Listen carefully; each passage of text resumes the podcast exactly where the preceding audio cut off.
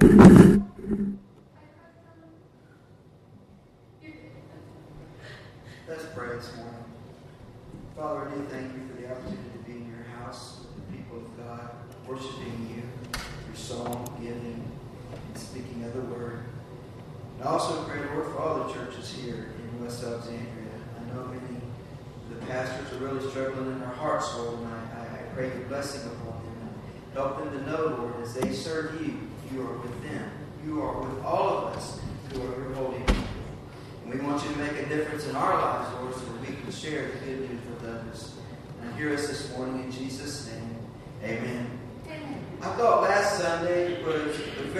Important for the church as we were at Lakengren and an outside worship service. And for us to get together as a body of Christ in a public forum, I think is very important. We need to be together. We need to be one outside the walls of the building so that we can learn from one another, get to know one another, and grow together in our faith and understanding of the Lord Jesus Christ. So I had a real good time last week. I talked more than I ever have um, because I'm a really nervous person, honestly, and I try to shy away from uh, big events. And so, but I had I had a good time, and I want to thank all of you for uh, giving me the opportunity to uh, be a part of what you're doing here in West Alexandria. This morning we've gathered to praise and worship our God and Savior. Worship is done in many varieties. Worship can be very structured in what we call liturgy, very formal. A, B, C, D. You got four or five readings in the service. You stand up, you sit down, you go back, you go forward, you go left, you go right. But worship can also be very unstructured. You can get in services and it's just kind of things are just going, and all of a sudden somebody stand up. Okay, it's time for us to worship God, and then the worship will begin. And you never know what's going to happen in an unstructured service, but that is a variety of service. Uh, it can be done as a, together as a body of Christ. We worship here together as a body. And it can also be done as an individual in your own personal prayer time. Worship is done in many contexts in private, in public, in our bodies, in giving, and in serving others. In worship, we honor and submit to God. In worship, we give Him the praise that He deserves.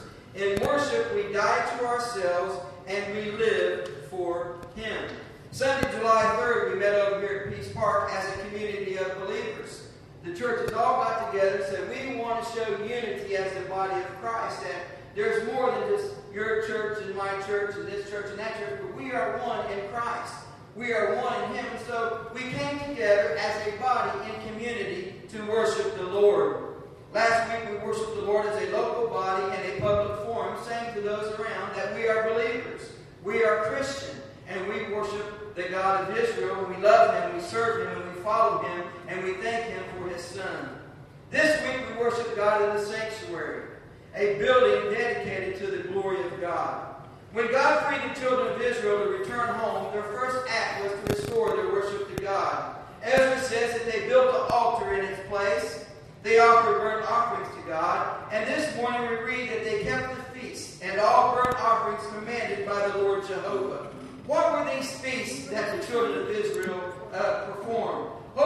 This little insert in uh, your bulletin. If you got a bulletin, you saw it. It shows the Hebrew name of the feast, what the name of the month that it was in, the year. The Jewish people had two years, a sacred year and a civil year. What festivals were celebrated during that time, and the things that were used in the worship of God. Three of these feasts, and I have it circled on my little paper up there. Three of these feasts, all males were required to go to Jerusalem and appear before the Lord. The Feast of Unleavened Bread, the Feast of Weeks or Pentecost, the Feast of Booth or Tabernacles. How can 49,897 people pick up and leave a settled life and return to a desolated place? Just pick up and go. We're comfortable here. We're happy here. How dare you ask us to go to some place that we don't know, we don't really remember,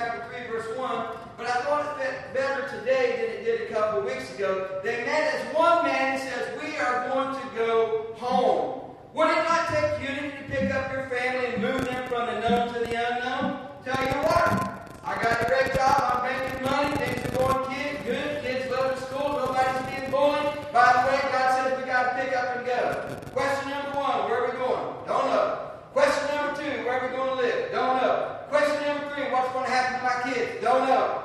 You don't think that's little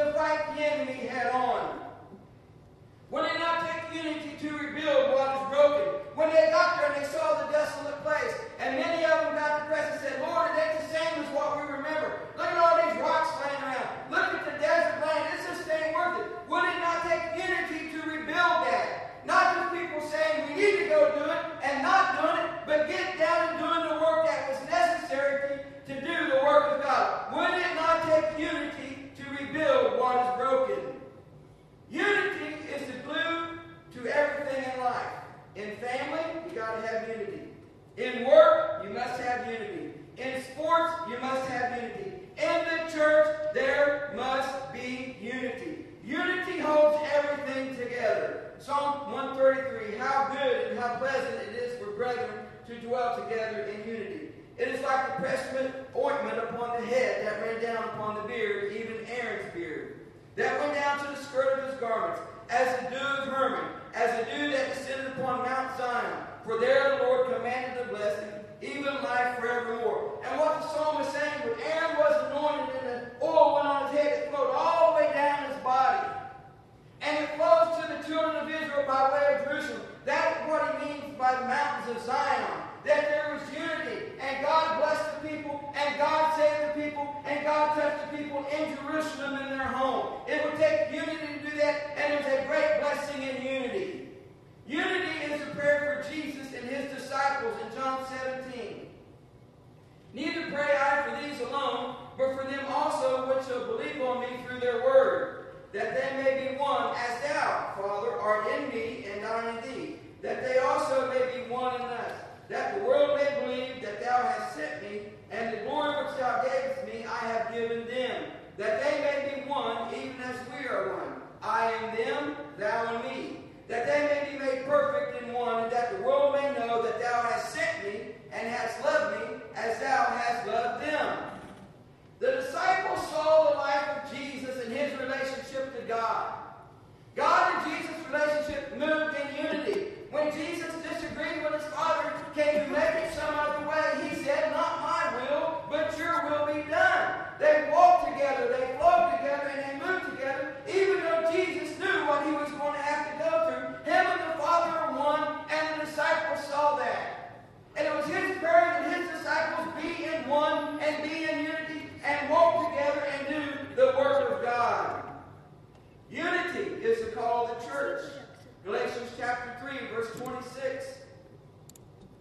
For ye are the children of God by faith in Christ Jesus. For as many of you have been baptized into Christ have put on Christ.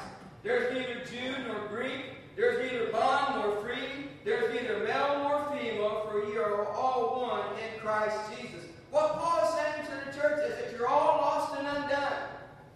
Every man in God's eyes is counted number one a sinner. You are lost and undone, regardless of your gender, regardless of your race, regardless of your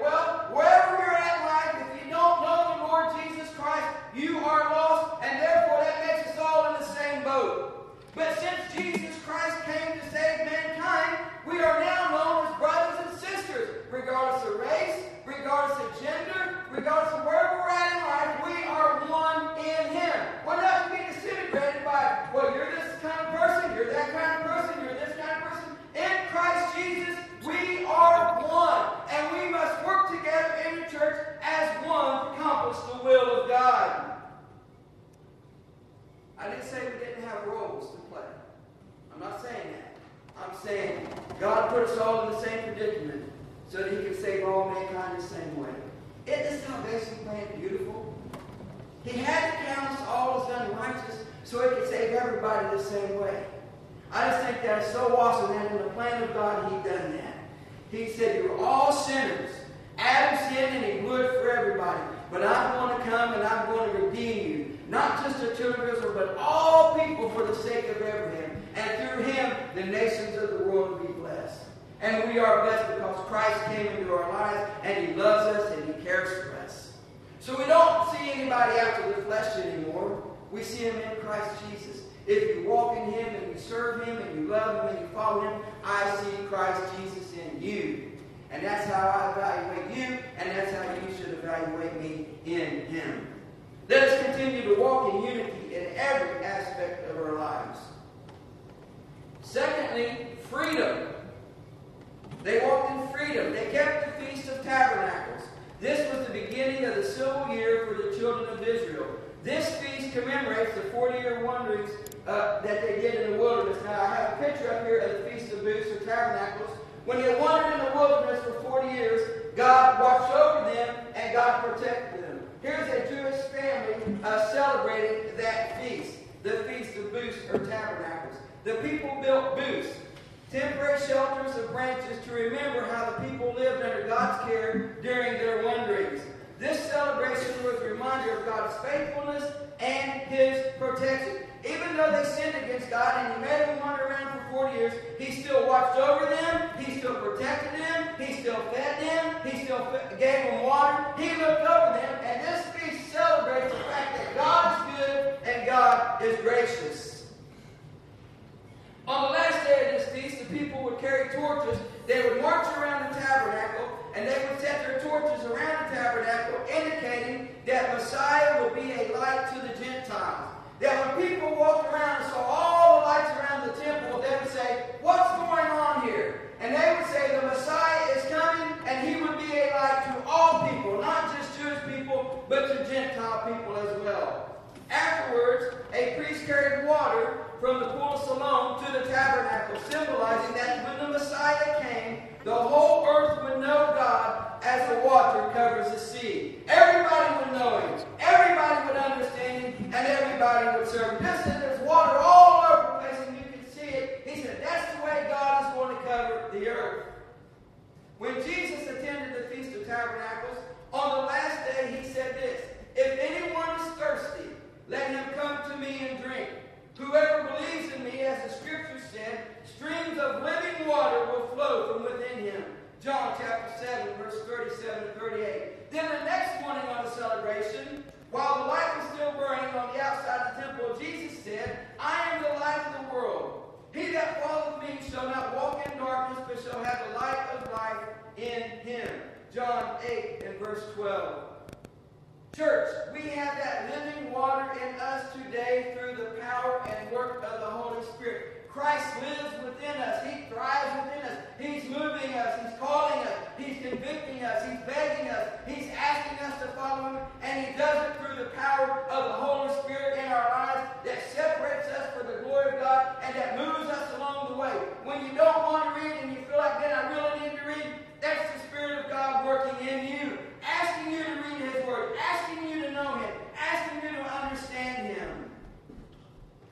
You and I, we share that living water with everybody around us. Are you thirsty this morning? Come to the water of life. Are you discontent? Are you dying on the inside? Come to the water of life. The light of Christ shines all around us. When the acolytes enter, their light symbolizes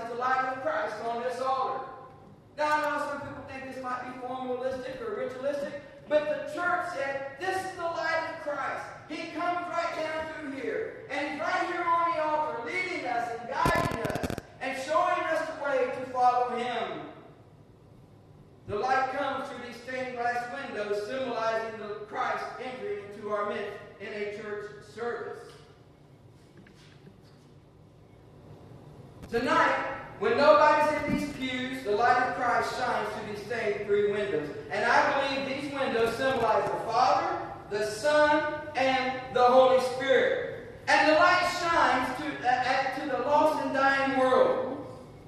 The Bible says light shines in the darkness, and the darkness does not comprehend it. Lost people don't care about your church.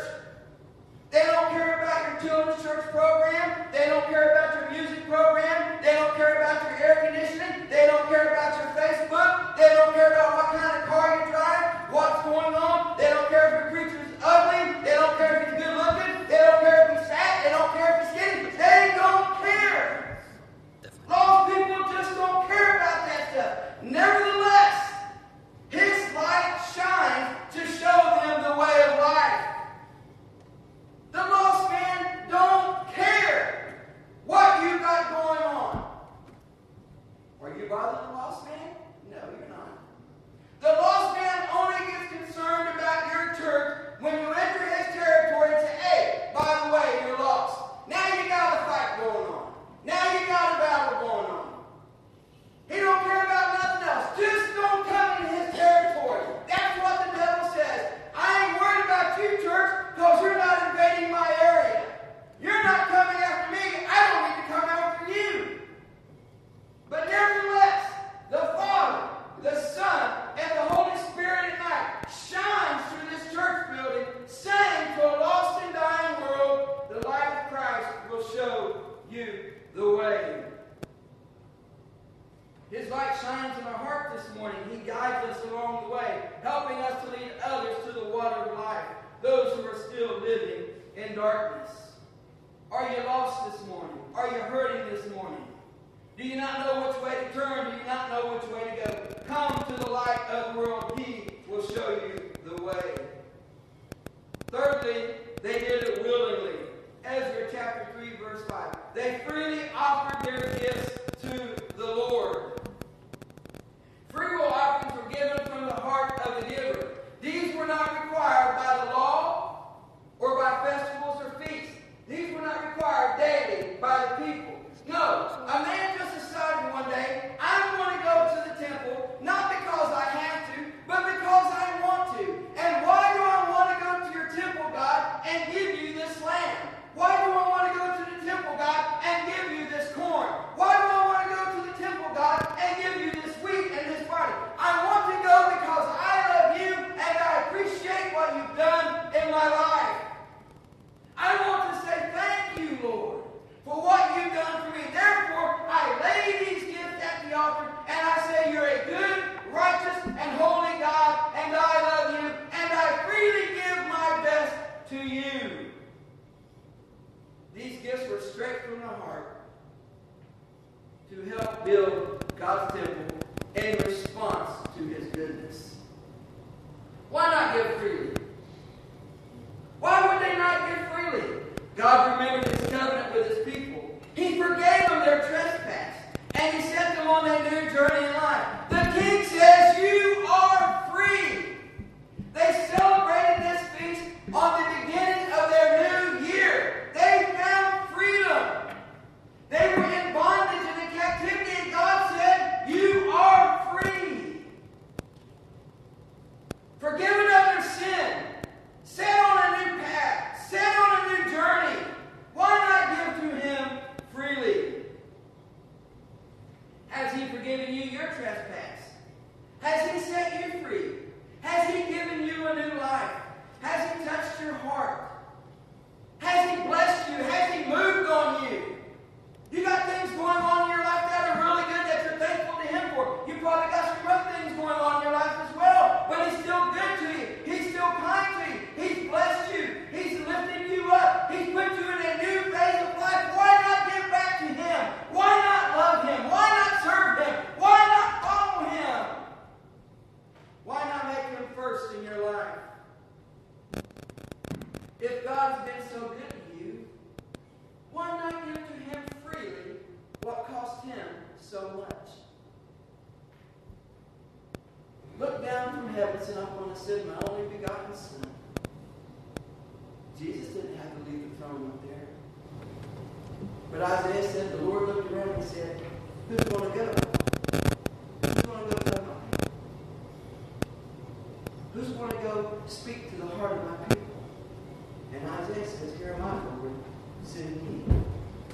Jesus, who had all the wealth in the world, all the glory in the world, no problems whatsoever, said to the Father, I'll do it. I will go down. I will be mocked. I will be abused. I will be laughed at. I will be made fun of. And I will die for the very ones who are treating me wrong, Father. My goodness, for God to do that, why would I not want to give Him freely my whole life? Why would I not want to love Him with all of my heart, soul, mind, Why would I not want to serve Him? Why would I not want to be in His house? Why would I not want to be in His Word? Why would I not to be around other believers who've been through similar things in life, who know Him, who's loved Him, whose life has been changed forever by the Lord Jesus Christ? Why not give freely to Him what cost Him so much? What are we to give Him? Honor and glory to His name. We are to praise Him at all times, in good times and the bad times. And we are to dedicate our whole life to Him. The thing about Christians, at least to me, is um, we think we have these compartments, you know. I say, God, I love you, I'll serve you, and I'm going to follow you. And then when He calls in the check, I say, no, this, this, this part of my heart didn't get out to have. This part of my heart I love too much. This part of my heart I'm not willing to give to you. And he, then he says, Why? Why do you ask me what I want from you when you ain't going to give me what I want? I want you. I want your whole life. I just don't want a part of you. I want who you are. I want you to be a part of me, and I want to be a part of you. It is very difficult for us to give Christ our whole life. We just don't want to do it because it does cost us. It costs us in a great deal. But we are supposed to give everything we have, all that we have in our hearts and in our souls to Him and say, Lord, my life is an open book to you. Do with me what you will. You see, God loves a cheerful giver. When we do it out of love, out of kindness, out of gratefulness, God loves that. Now, I know some things we do because tradition, okay? Some things we do because we have to. Sometimes you have to bite your tongue. I understand all that stuff. But when we do things with a free heart, when we do things with a free mind, then you know what? We're free. As long as I've held something down in my soul that I won't let God have, I'm in bondage. And I'm in captivity.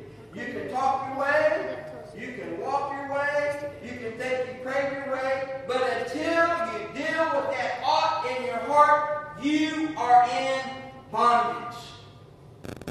Some of the children wanted to stay there and be in bondage because they had it good. They didn't want to go back to the unknown. They said, No, we have found contentment right here in our lives, and this is where we're going to stay. They did not want to go to the unknown. But in the unknown is fullness of joy. When I was getting out of the United States Army, my life had come to a point where I, I thought, okay, God, you're calling me to pastor. I was an interim pastor. And I stood before the people, and I realized I was an idiot. I couldn't help the people at all. I didn't know the Word of God like I needed to. And I said, Lord, I'm so sorry. I thought the preaching thing was easy. But to minister to the holy people of God, to see their hearts and know where they're hurting and know what they're going through, and having the scriptures and having some understanding of the scriptures, Lord, is so important. I don't want to be an evangelist and just throw at them and not minister to the hurt. I want to minister to the pain in their heart, Lord, to where they're at in you. Help me, God. So he calls me to go be a pastor, and I get ready to go to Bible college. And then he says, uh, Brian, how are we going to get there? I don't know. Where are we going to live? Can't help you. Where are you going to work? I don't know. But I know one thing, God's called me.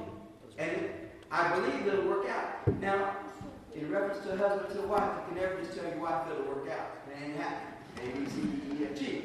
It'll work out. We got there, got me a job making a whopping $5 an hour. I made $338 every two weeks with uh, two boys. $338 every two weeks with uh, two boys. Went to school full time, worked full time, and then I worked another part time job to make it. But you know what? I didn't care because I was in love. I was in love with the Lord Jesus, and at that time, it didn't matter what He asked me to do. I was going to do it for His glory and His honor, but then I got put in check. Now, this is the problem between the wife and the husband. Amy says, Brian, I've been praying. Oh, oh, boy. Okay, what's God telling you? She says, I was just so convicted, I need to give $300 a month to this ministry. And I went, just like you know. Okay. I can't tell my wife, no, this is the heart of God. And then I asked the question, where's the money going to come from? I don't know. Gee whiz, who's going to work for the money? I don't know. I'm like, okay, Lord, I don't like this game. It was okay when I didn't know I was having fun, but now she don't know if she's having fun. I ain't cutting it. But you know what? God worked it out. Now, I only made 600 bucks a month. But God, He worked it out. And other people helped us. Other people helped us along the way. But we had joy and we had gratefulness, not because of things that we had, because we didn't have anything, but we had the kingship of Christ and loving Him and serving Him and sharing the gospel with others. Nothing else mattered in life. And when we come to that point in our hearts and in our souls that nothing matters but Him, your church will grow. Because you love Him and Him alone. Down in my heart, I truly believe we won't give Him everything we got. Because we're satisfied where we're at. I never want to be satisfied. I don't want to be satisfied. Where are you taking me?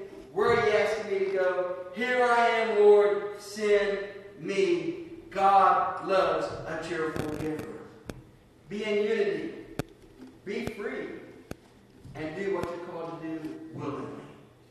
Would you pray with me this morning? Father, I do thank you for your word and thank you for the children of Israel that set us an example of the blessings you so freely bestowed upon them as they serve and follow you. And thank you that through them you sent the Lord Jesus Christ to change our lives forever. I pray, God, if any of us this morning have something in our heart that we say we will not give you, I just ask, Lord, that our hearts would be open to say, Lord, crack it. Because you are the great healer. And those that do crack that part of our heart, Lord, right now through the power, the ministry, and the work of the Holy the balm of Gilead, soak through their hearts even now to say that you have healed them and you have touched them. And you, Lord, will bless them. I give you the praise this morning. I give you the glory this morning. And I give you the honor this morning for your Son, Jesus Christ, the one who died and rose again to give us life and life more abundantly. Lord, I ask these things in the name of the Lord Jesus.